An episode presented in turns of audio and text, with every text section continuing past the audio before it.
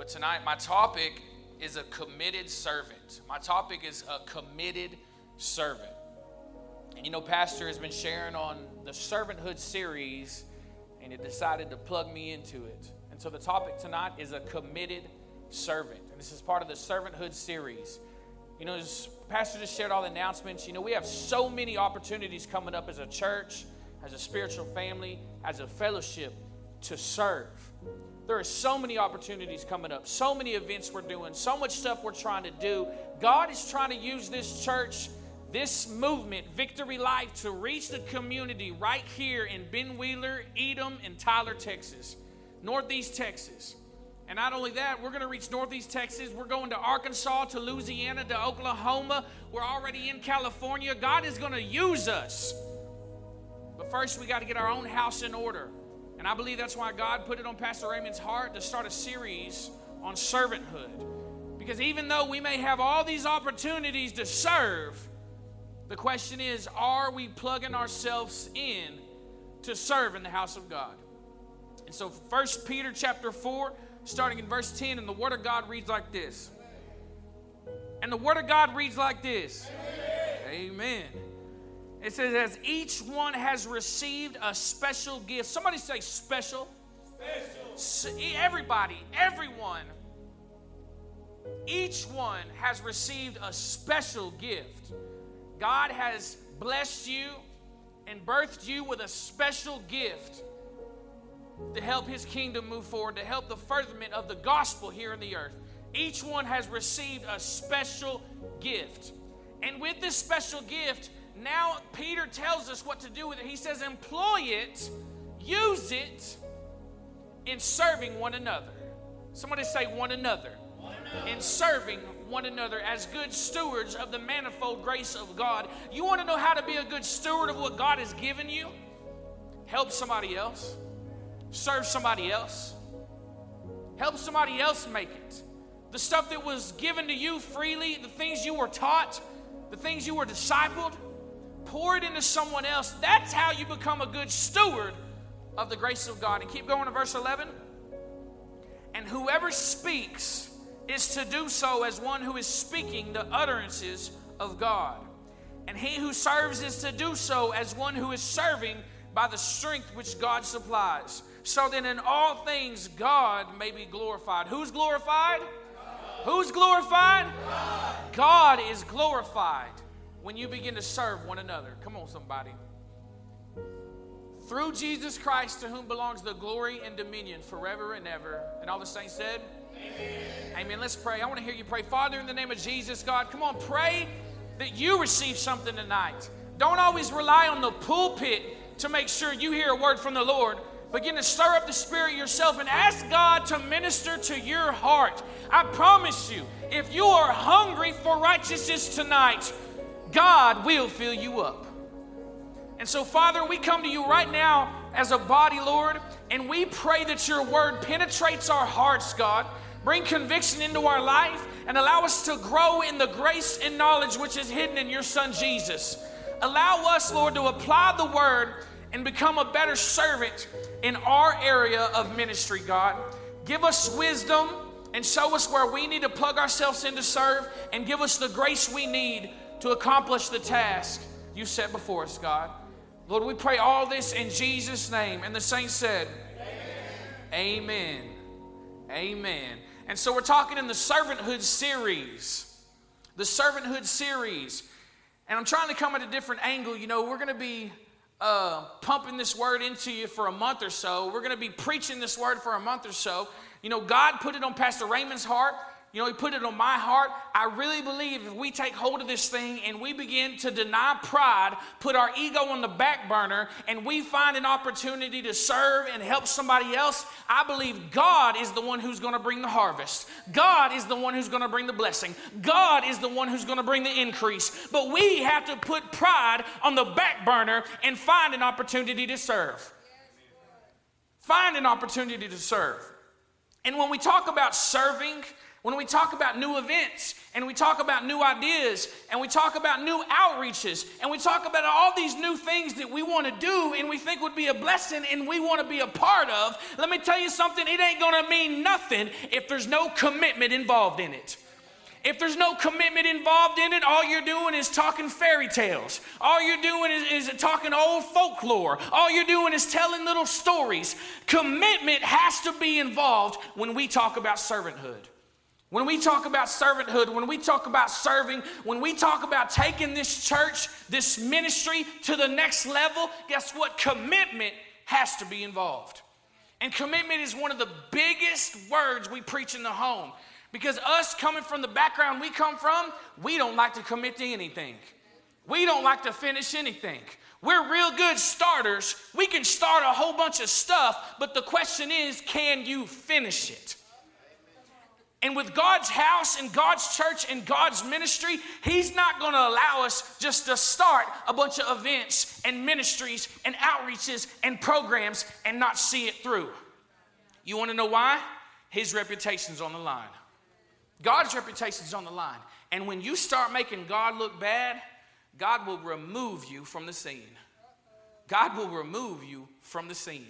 Amen. But when we're talking about servanthood, there has to be commitment involved. I was talking to a pastor, and you know, I believe God gave me this angle on the servanthood series a committed servant.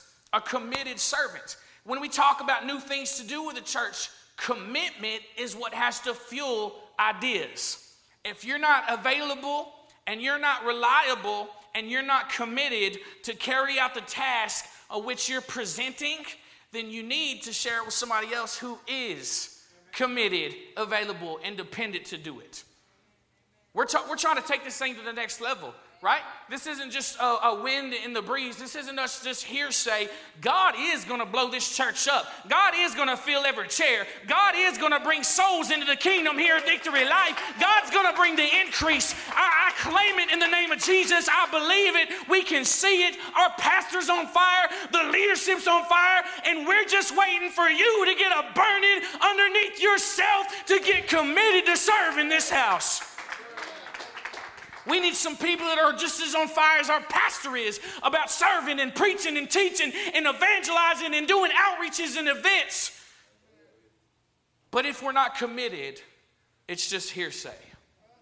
It's just hearsay. You see, check this out. You can have a desire, saints, but without commitment, whatever it is will be short lived. You can have a desire to, to get off drugs and alcohol. You can have a desire to change your life. You can have a desire to come in the home and start the one year long Christian recovery program. You can have a desire, but without commitment, it will be short lived. And do you want to know what commitment is? Man, I love this statement so much. I went and printed it and put it on the wall back there. Commitment is staying loyal to what you said you would stay loyal to, even when the mood has left that you set it in. That's what commitment is, guys for you guys in the home, commitment is staying loyal to what you said you would stay loyal to, even when the mood has left when you said it. Because you know, when we first come into home, we say all kinds of stuff. Oh, I'm with you, Pastor. I'm with you, Zechariah. Oh, I'm with you, Jesus. I'll do whatever you ask. I need anything. Please, I'm broken. I'm desperate. And in the three month mark, you're talking about, nah, I don't want to do that, man. I'm gone. I'm out of here, man. Give me my stuff. I'm gone. I ain't doing it. And even in the church perspective, we start serving and we start doing something right, but then it starts getting a little taxing and it starts getting a little uncomfortable and we don't see the results we want to see and it don't go the way in our nice little mind that we think it should go and then all of a sudden we're not as committed to do it anymore we're not as committed to serve anymore we're not as committed to carry out that mission, that outreach. Do you know there was a story in the Bible where Jesus sent his disciples through Samaria? He said, Round everybody up. We're having a big event. We're having a revival. Jesus is coming. He's in the flesh. It's God in the flesh. I'm going to be here. Miracles, healings. And those disciples went through the town of Samaria knocking on doors and they was excited and they was handing out tracts and handing out flyers and telling people there's going to be cotton candy and free food and catfish and uh, all kinds of stuff they were excited They were motivated. They had Jesus in the flesh with them. And guess what? When they were done evangelizing for the event, guess how many people showed? Zero. Zero people came from Samaria. And you know what the disciples said? Well, since I didn't see the results I wanted to see, let's call fire down on this town. What? Let's call fire down on Edom. They ain't trying to hear it, Pastor. No, let's ride by. Let's egg the gas station, man. Yeah. that dude Muslim anyway. Come on, Pastor. Yeah, let's let's egg the gas station. Let's, come on, let's ride on this, man. Come on, Pastor. Right? And you know what Jesus said to his disciples? They didn't see the results they wanted to see. They went and they served and they poured their heart into it and they gave everything it had. And Jesus turned around and he said, You don't even know what spirit you are of. You don't even know the cut of the cloth you're from, disciple. Peter, you don't even understand it. You see, me, I, am in this thing for life. That's what Jesus said. And I'm not going to see the results I see. You see, the people I'm dying for, they're spitting on me. They're yelling, Crucify him, crucify him. They'd rather see a murderer, a thief off the cross than see the Son of God walk free. Those are the type of people Jesus died for. Jesus didn't see the results he wanted, but guess what? He stayed obedient to God's plan no matter what. It says he stayed obedient even unto death for the joy set before him. Stayed obedient even unto death. Some of us, one event goes wrong and we want to quit. We're done, right? But it's not going to be like this in Victory Life. Because guess what? The pastorship here, the pastorship, the leadership, we're going to bring you in close. We're going to pray for you. We're going to pump some more word of God into you, some more life into you, and say, hey, guess what? Next time's going to be better, and God's going to bring the increase. So don't fret, don't sweat it, don't get discouraged because God is in this thing. God is in this thing. So just be committed. Just be committed. Pastor used to tell me all the time, son, there's only a few things that I possess that made God use my life the way He used it. I said, what is it, Pastor? He said, availability he said holiness and he said faithfulness. And that's all you need to be successful in ministry availability, holiness, and faithfulness. And that's all you need to be successful in ministry. But commitment, check this out, saints commitment draws the line between people talking and people actually doing. Commitment draws the line. So many things can keep you from serving. But commitment will put all those things aside and serve. And we must understand as we serve others and as we serve in the house of God, it is actually pleasing to God. And so tonight, if you got a pen, if you got a journal, a smartphone, whatever you got, a good memory, whatever, you know, I'm going to give you seven reasons to serve. Number one, this is the first reason to serve. We were created to serve others. Ephesians chapter 2, verse 10. I'm going to go through this list quick. Ephesians chapter 2, verse 10. We were created to serve others. A lot of people are miserable in their current situation because they're actually avoiding the true purpose for their life. People that got stuff, got money, got a career, they're miserable because they're actually missing the true purpose for their life. Ephesians 2:10 and the word of God reads, for we are his workmanship, created in Christ Jesus for good works, to serve other people, to help something besides ourselves, for good works which God prepared beforehand so that we would walk in them. You were literally purposed, you were literally formed, you were literally created to get outside of self and serve other people, to help other people. So if you're not uh, serving other people or helping other people in any way right now, that might be a reason that you are miserable right now in your life.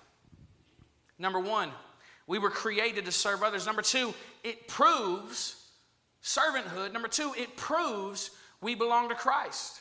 Romans chapter 7, verse 4 servanthood proves that we belong to Christ. Serving is proof you belong in the body of Christ. And the Word of God reads, Therefore, my brethren, you also were made to die to the law through the body of Christ, so that you might be joined another to him who was raised from the dead, in order that what? That we might bear fruit for God. When you get outside of self and begin to serve and help, that proves that you're in the true vine. That proves that you're a real family member. Amen.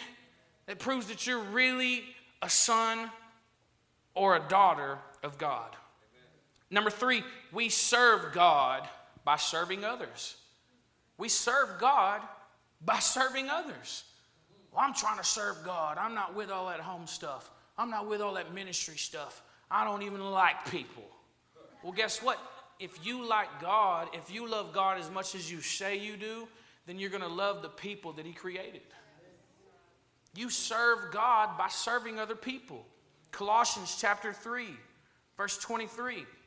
And as he pulls it up, in Matthew 25, Jesus said, When you feed and clothe those in need, you're actually feeding and clothing me. That's what Jesus said. You're actually feeding and clothing me. In Colossians 3 23. I'm trying to get through this list real quick. And the Word of God reads, Whatever you do, anything and everything, whatever you do, no matter how trivial or minute or, or minimal it seems to you, or how big and great and extreme it is, whatever you do, do your work heartily as for the Lord rather than for men. Verse 24.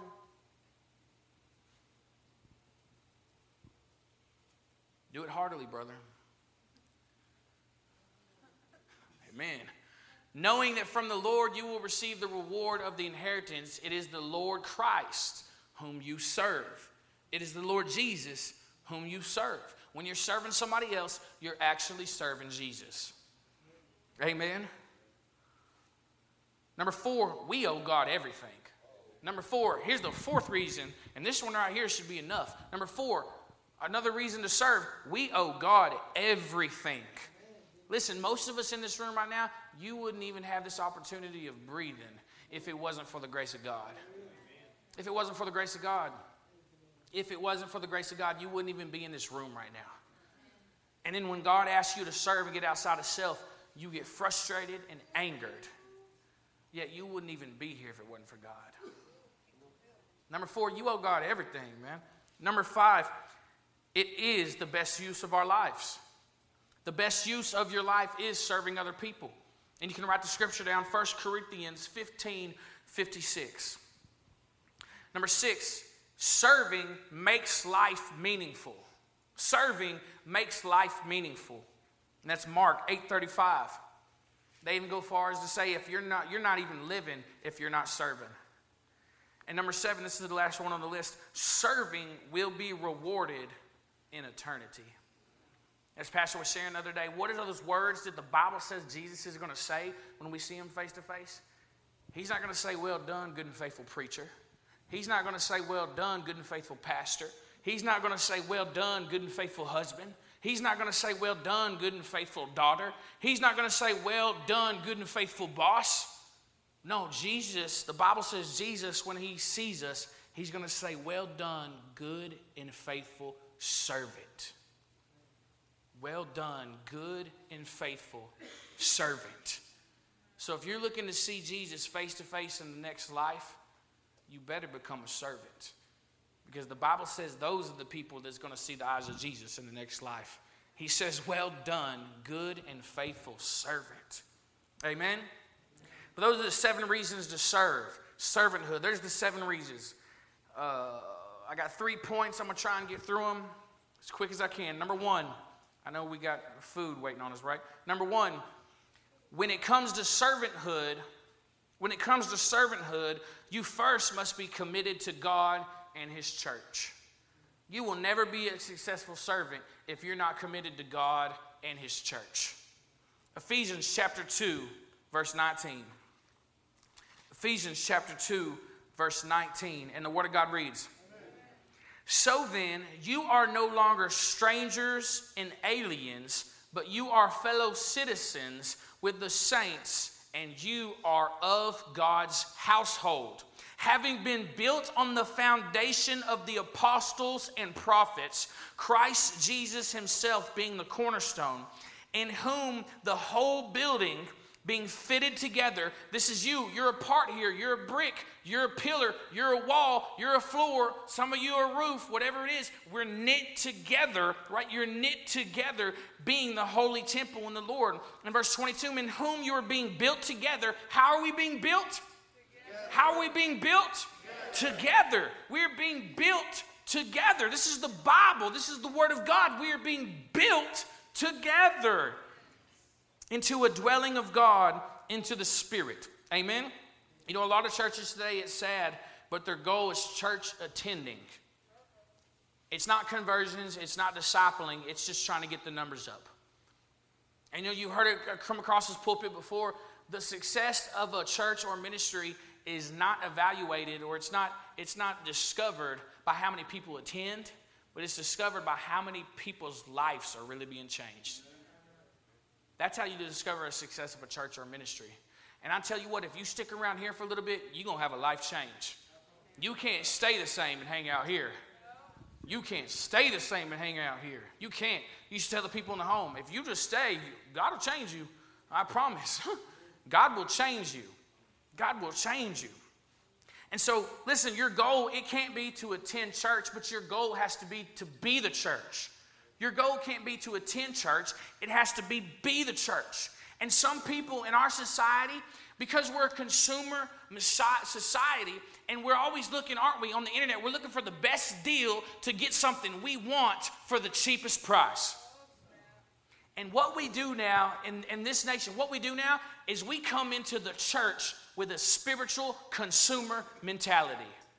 We walk in the doors and we want to know if we can get what we want from this church by paying the cheapest price.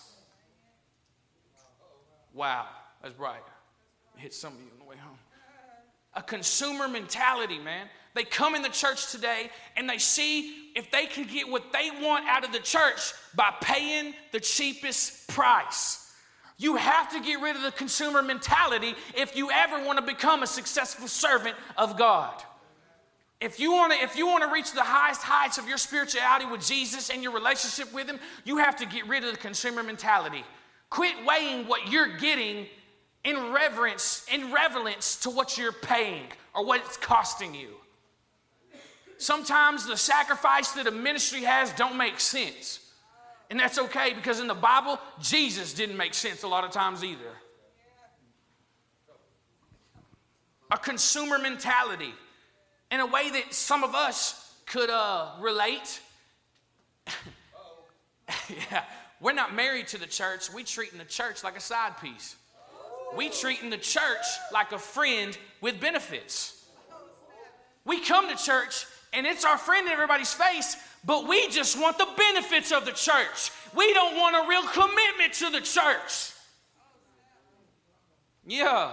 We don't want a real commitment to the church. The church is just a friend with benefits. And we go out the next weekend in the world and we live our life and we get joy out of the things of the world. We get joy out of the sinful pleasures of the world. We get joy out of feeding the flesh and we come in the church and we just want to reap the little benefits on Wednesday night and Sunday morning. I don't know if I'm preaching too loud or this thing's too loud. Preaching too loud? Okay, bro, I'm sorry. And so, if you're not married to the church, guess what? A lack of commitment is exposed. You can tell people who aren't married to the church, aren't committed to the church, they value other things in their life more than the church. People who aren't married to the church, aren't committed to the church, guess what? They will begin to tolerate doctrinal impurity. They'll begin to let, let the Word of God, it, it, it's not so, man, you can do that. Uh, it it's not really specific in the Word. It don't, it don't really say you can't uh, drink that or pop those or shoot that. It never really says that in the Word. You begin to tolerate doctrinal impurity if you're not committed to the church. You will begin to compromise morality. You'll compromise your morality if you're not committed to the church. Because if you're committed to the church, guess what? You're going to be here every Wednesday night. You're going to be here every Sunday morning. You're going to be at every event. You're going to be serving every opportunity you got. And guess what? If you're not living right, you are not going to be able to sustain in that kind of environment. You can't stay here and serve and go forward and not be living right. You can't do it. You can't do it. You can't do it. Check this out. You live on past accomplishments if you're not committed, if you're not married. Oh, and here's the one we're keying in on tonight. If you are not committed and married to the church, you will neglect, somebody say neglect. neglect. You will neglect opportunities to serve. You'll neglect opportunities to serve. I heard a preacher say the other day, he said, preaching the gospel don't send people to hell. Jesus don't send people to hell. The love of Christ don't send people to hell. You know what sends people to hell? The neglect of the so called Christians and saved people that are supposed to be serving and preaching the good news. That's what sends people to hell. The neglect of the Word of God going forth out of the supposed really saved people, the neglect of the servanthood out of the saved Christian people, and the opportunities they have to serve and minister preach the gospel. And it's not even just about preaching behind a pulpit or sharing a word. I'm telling you, your little acts of kindness and love will speak more than any word behind a pulpit will to somebody who's looking for the love of Christ. Somebody who's really looking for it. If you're not committed, you'll become lukewarm. If you're not committed to the church, you'll become materialistic. If you're not committed to the church, you'll possess arrogant self confidence. And now for the good list. I'm trying to make you feel good now. People married to the church, people committed to the church, you can see that too. It shows fruit too. They actually join the church. They don't just come and show up, they actually join the church. They're proud to say they're a member of Victory Life.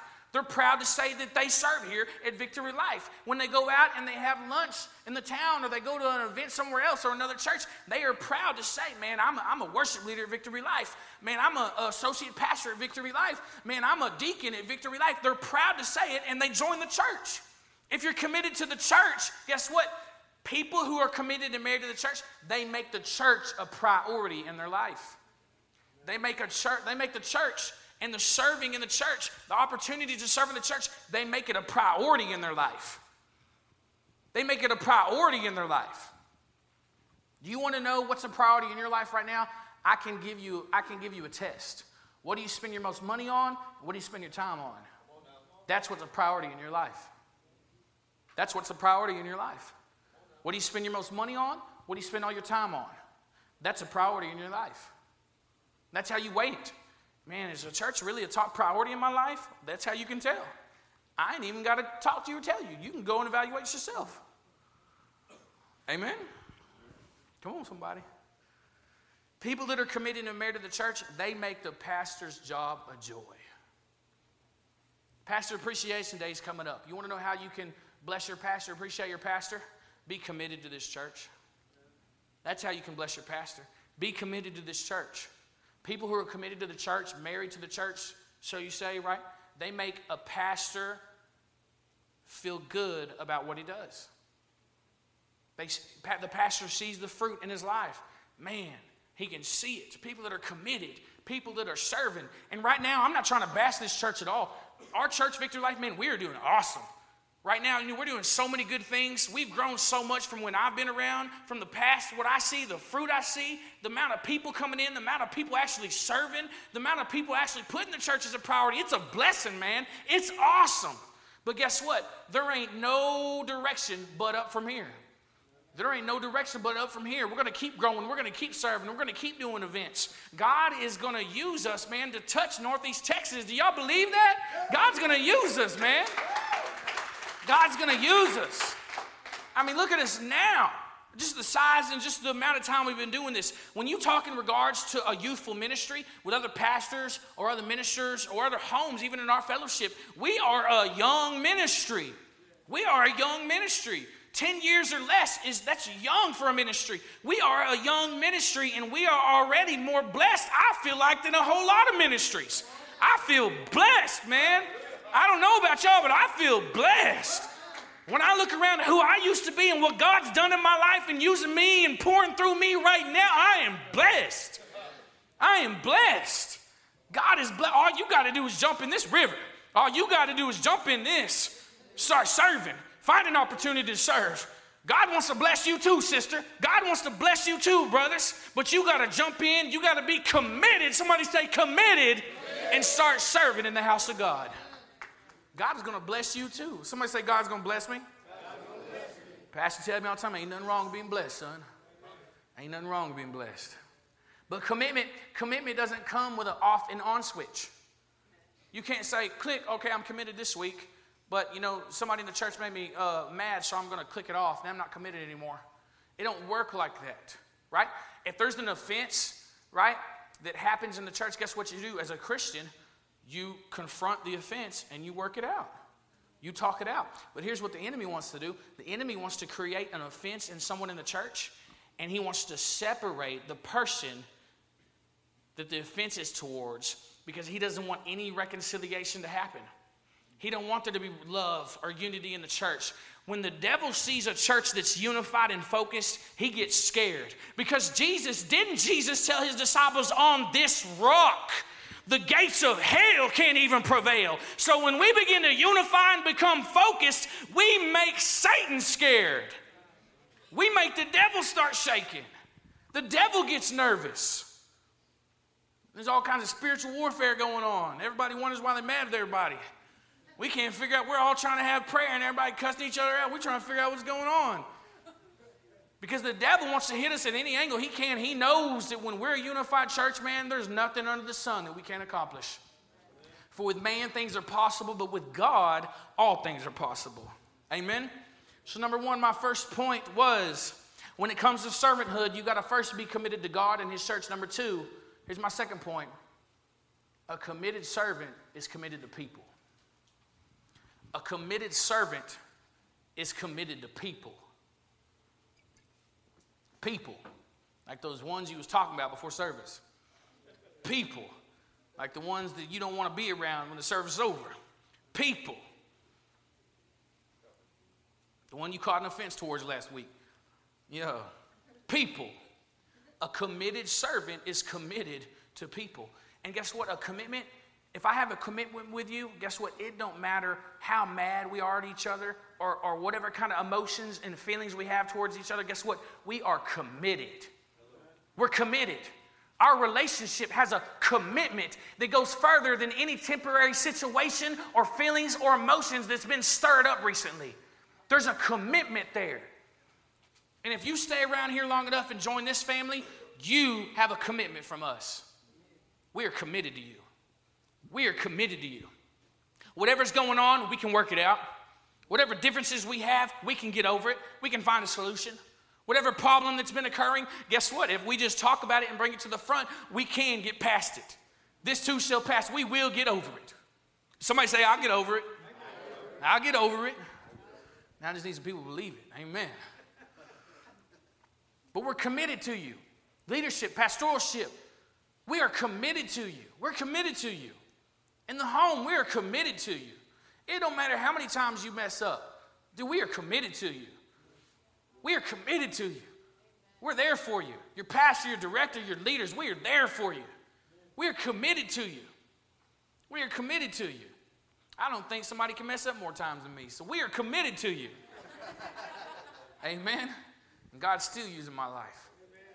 Come on, somebody. Oh, that's funny. Yeah, I know who's washing dishes now. We must be committed to people.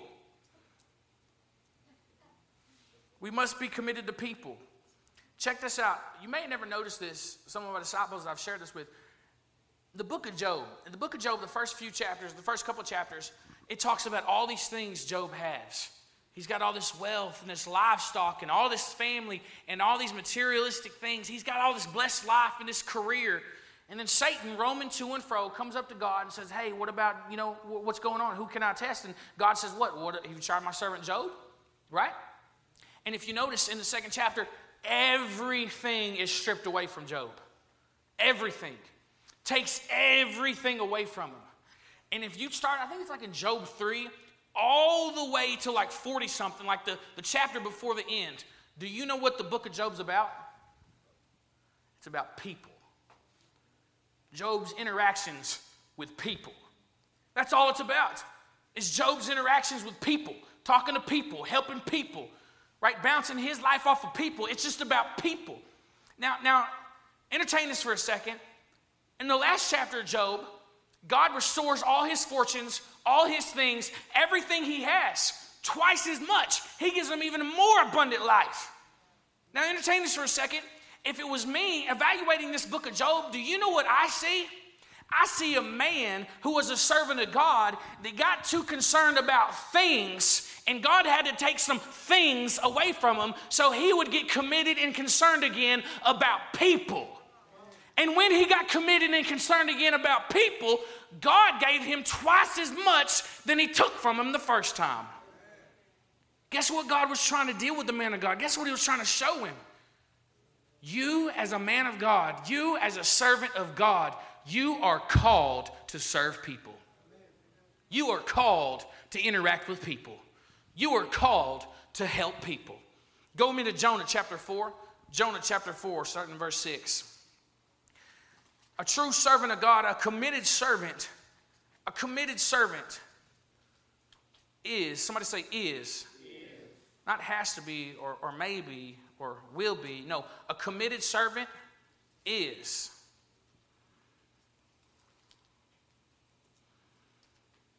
Committed to people. Man. You got it on the board? Jonah chapter 4. Jonah chapter 4, starting in verse 6, and the Word of God reads. Amen. And so we know the story of Jonah, right? Man of God, called to preach to the, to the Ninevites, called to preach to Nineveh. Well, he comes in and God says, Hey, I've called you to a work. I've called you to preach, to help, and to interact with people. I've called you to a, a specific, somebody say specific, because our God is intentional and He deals with specifics. He called this man to a specific people to reach and minister to a specific people. And do you know what Jonah did? Jonah said, No, I ain't serving people, I ain't helping people. And guess what, God? Especially not those people especially not those people. And then the Bible says that Jonah, because he didn't want to do what God had called him to do, he didn't want to help people, he didn't want to be committed to people that he didn't like. Guess what? It says he fled from the presence of the Lord. But wait, I thought Jonah was running from the work. I thought Jonah was running from the people. Well, guess what? When you run away from the area, the calling, the work, the people that God wants to surround you with, and the reality is you're fleeing from the presence of the Lord. You're running away from God, man. Quit tripping. And then we pick up here in the last chapters, we know the big fish swallowed him up, and he got spit out on dry land, and he went and he, he did what God called him to do anyway. He went and he helped those people, he preached to those people. The Ninevites repented, and he got mad. The Ninevites repented.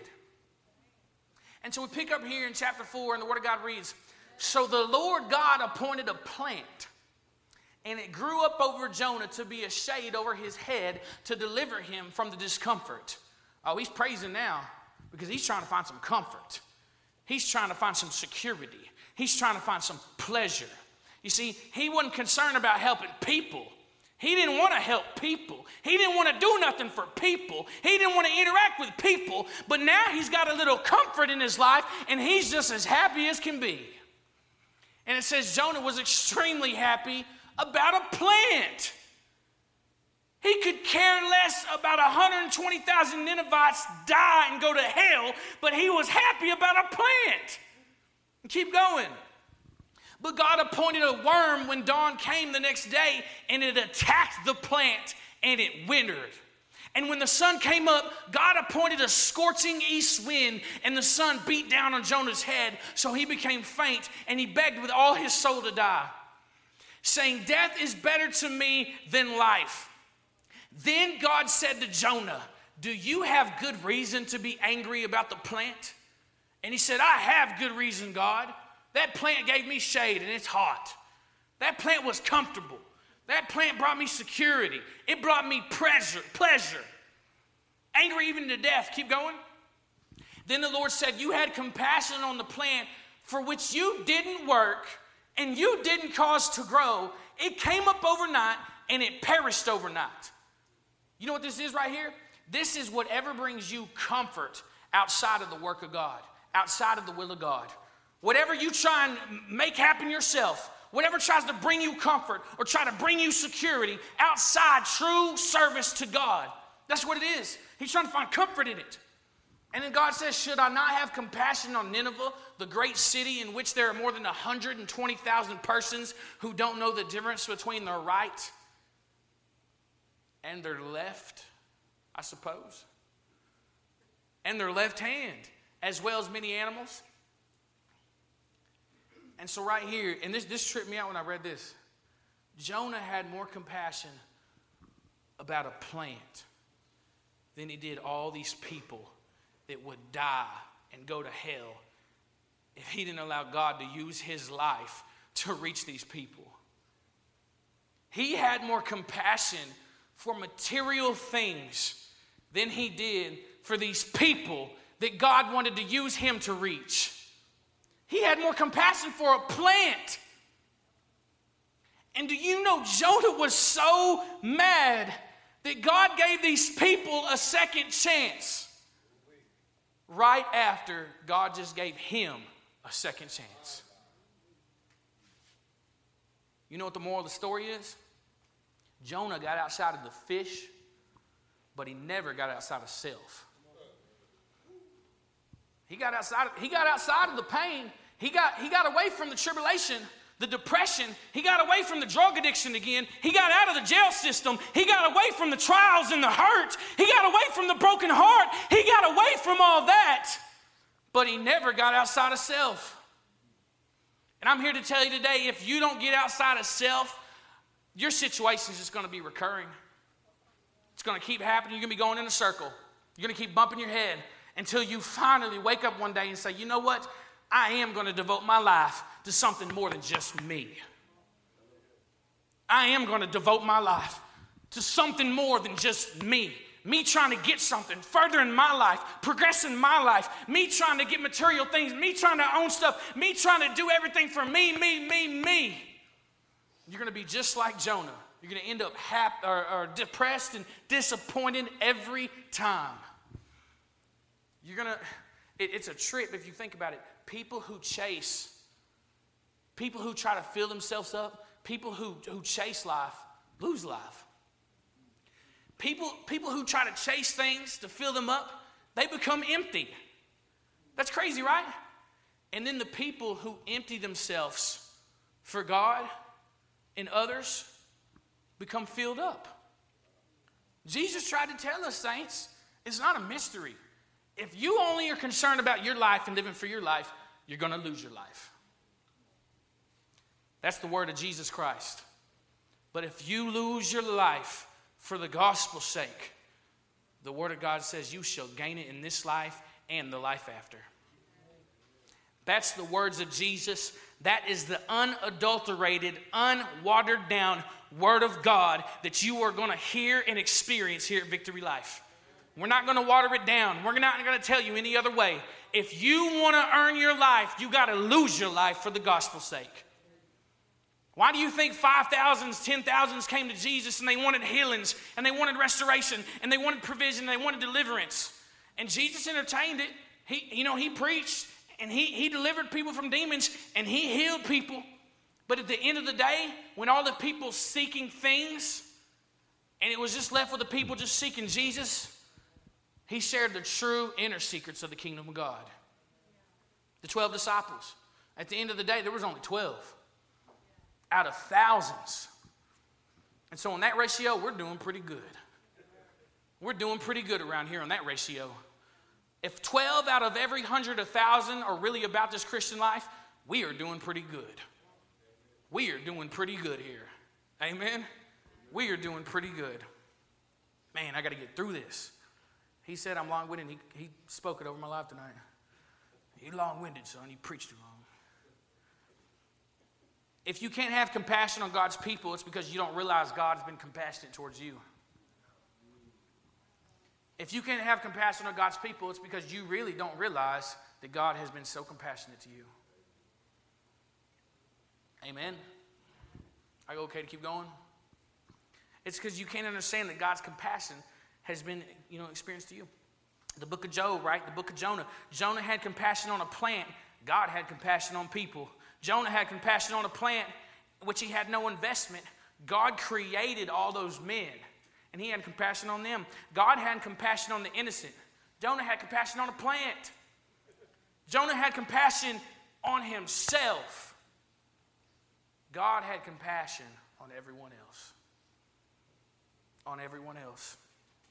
He loved the plant, but he couldn't care for people. Amen. And so, check this out. I'm about to share some scriptures with you, what the Word of God says you're supposed to do to other people. Y'all ready for this? Got about 30 of them. Let's go. Number one, Romans 12 10, the Word of God says you got to be devoted to one another. Commitment, we're talking devotion. Number two, Romans 12 10, it says give preference to one another.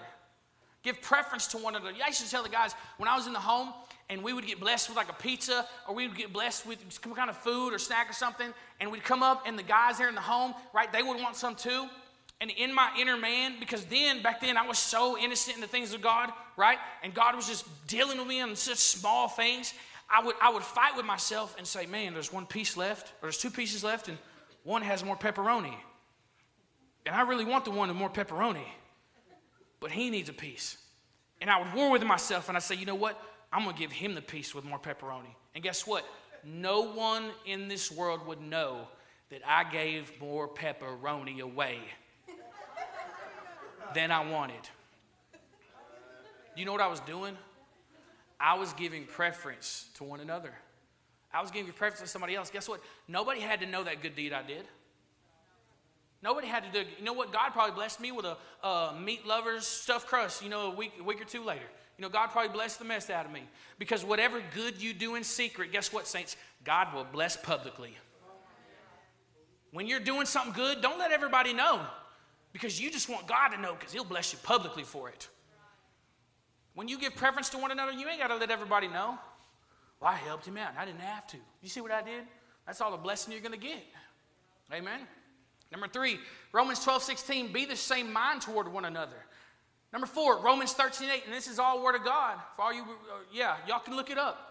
Romans 13, 8, love one another. Number five, Romans 14, 19, build up one another. Romans 15, 7, accept one another. Romans 15, 14, admonish one another. Romans 16, 16, greet one another. 1 Corinthians 12, 25, have the same care for one another. Keep it rolling. Galatians 5, 13, serve. Somebody say serve. Serve, serve one another. Ephesians 4, 2, show tolerance. That hit us all, huh? Show tolerance for one another. Yeah, they a knucklehead, but the Word of God says you got to put up with them. Ephesians 4:32 be kind to one another. Ephesians 5:21 be subject to one another. Wow. Philippians 2 3, regard one another as more important than yourself. Colossians 3:13 bear with one another. Colossians 3:13 again forgive one another. 1 Thessalonians 4:18 comfort one another. 1 Thessalonians 5:11 encourage one another. I mean it just keeps going, man. 1 Thessalonians 5:13, live in peace with one another. The next one, seek after that which is good for one another. The next one, stimulate. Somebody say stimulate. Stimulate, one another. I didn't say stimulate. Stimulate one another to love and do good deeds. The next one, confess your sins to one another. Pray for one another. Be hospitable to one another without complaint. Employ your spiritual gift to one another. If you know how to do something that I don't do, the Word of God says you are called to help me out. That's why I keep Bobby around me. He knows how to do everything I don't do. Clothe yourselves with humility towards one another. Do not judge one another. Let us not envy one another. Let us not challenge one another. Do not lie to one another. Do not speak against one another. Do not complain against one another. If you still feel saved after this, man, my gosh. But these are the things that the Word of God tells us to do to one another, to other people in our lives. All these things. As a Christian, this is what we're called to do. This is what we're called to do oh, well, I'm not going to be a home director or a pastor. And nobody said nothing about a home director or a pastor. We're talking about a Christian. If you're saved, this is what will flow out of you. If you're religious, this is what you will try to attempt to do without the Holy Spirit.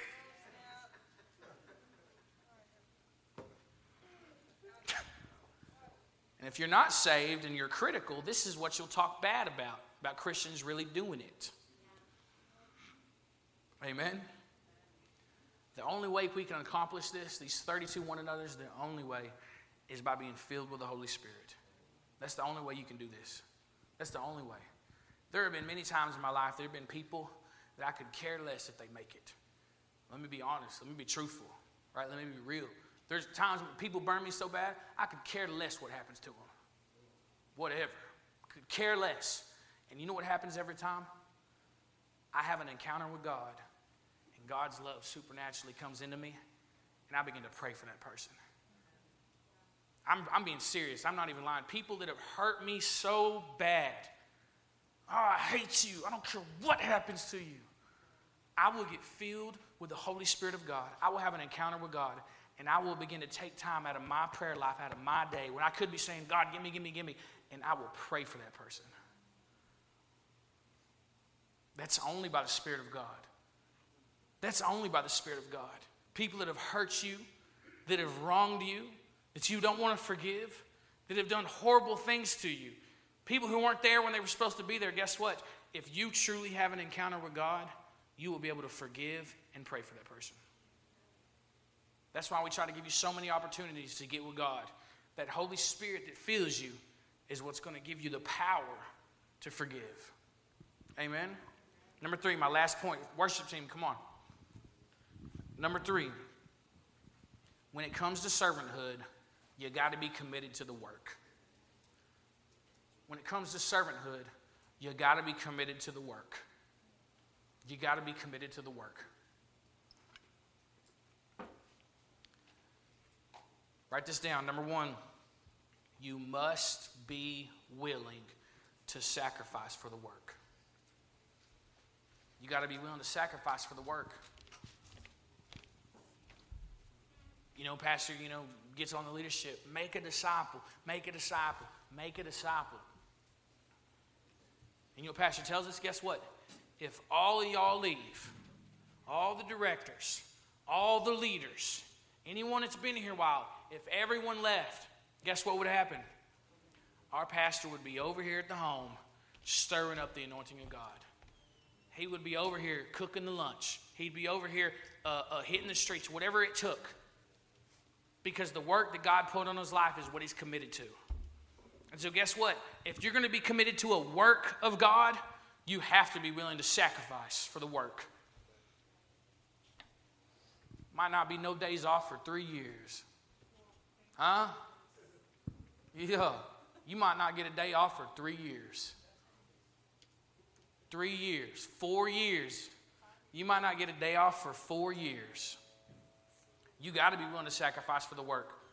Some of us, the first time the work of God asks for a sacrifice, we're done. No, can't do it. Done.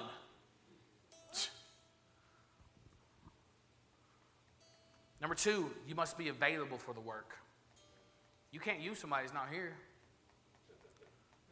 You know, Pastor used to tell them, you know why Zechariah's a home director? He's all I had. He's the only one to stay. He's the only one that's here. Ain't got nobody else. Ain't nothing super spiritual about him. He ain't really even good at nothing. He's just, that's all I got, man. I like, Thanks, Pastor. Man, I feel encouraged now. yes, I can go on another day now, Pastor. I was available.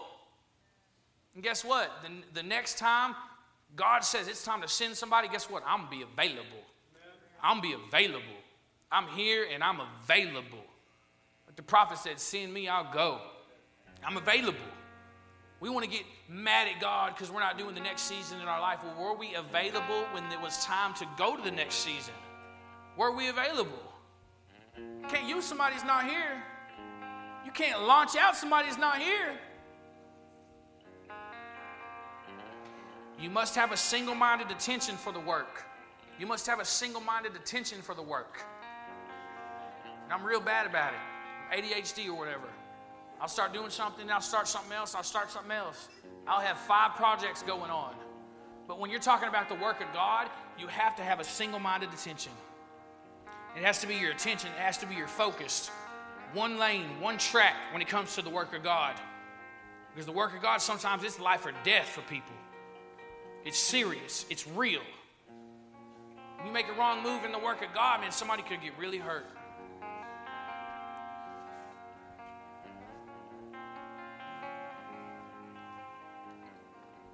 Thank you, Jesus. You have to stay committed even when you don't see the results you want to see. You have to stay committed even when you see the results you don't want to see. giving your life to this thing, pouring out your heart day in and day out, giving it everything you got, and never seeing any positive results. There's going to be times like that. There's going to be seasons like this. You're giving it everything you got. You're pouring your heart and your soul into it. And it seems like nothing's working. It seems like you're not going forward. It seems like you can't get any positive results. You can't get the you can't reap the harvest. You can't get what God's shown you. Maybe just maybe God wants to see if you're committed. God told Abraham that he was going to be a blessing to all people. Abraham's descendants were going to be numerous as the stars. He was going to use his life in an awesome and great way. But first, he wanted to see if Abraham was truly committed. God told Abraham to take his son up the mountain, the one he waited years for in his old age. He waited years for in his old age. All the, all the, the, the negativity and criticism he probably heard from people. Man, you ain't never going to get launched out. Man, you ain't never going to do nothing. Man, you ain't never going to go nowhere. Man, God's never going to use your life in that manner. But God was just preparing this man to see if he was truly committed to the work. I don't know where you're at right now with God. I don't know what kind of vision God's birthed inside of you. But I can tell you here tonight if you are not 100% sold out, committed to it, you'll never see it accomplished. You'll never see it through. God wants to stand at your feet. God wants to know tonight, as the lights are faded, God wants to know tonight are you a committed servant? If you're not committed to serve right now where you're at, you're not going to serve later. Are you a committed servant? God don't need no fancy preacher. God don't need nobody with all the experience. God doesn't need anybody with all the talents and gifts. All God needs is someone available and faithful. This altar is going to be open. This worship team is going to lead us into the presence of God. I hope this word was a blessing to you tonight. And before I close, I'd like to tell you that we are created to serve, we are saved to serve, we are called to serve, we are gifted to serve. We are commanded to serve. Our service is needed. And, saints, we serve because we love Jesus. Father, in the name of Jesus, Lord, I pray for your anointing to be upon the men and the women that were in this room tonight. Lord, I pray, God, that they see a harvest of your word that was sown in the soil of their hearts, a 30 to 60 and some a hundredfold, God. I pray, Lord, you give a special measure of grace upon those few people that you were really trying to push this word home, God, and allow them to apply to their life, God. Allow their commitment level to serving you be increased after tonight, Jesus. I pray for your anointing to be upon that, what I claim and what I pray in the name of Jesus. And for anyone struggling with commitment issues tonight, God, I pray you release it from them and you give them an anointing to push forward even though they don't see the results they want to see, God. We know that you are faithful even when we are not. And we can trust and rely on your word when everything else says different. We claim it and we pray it in Jesus' name.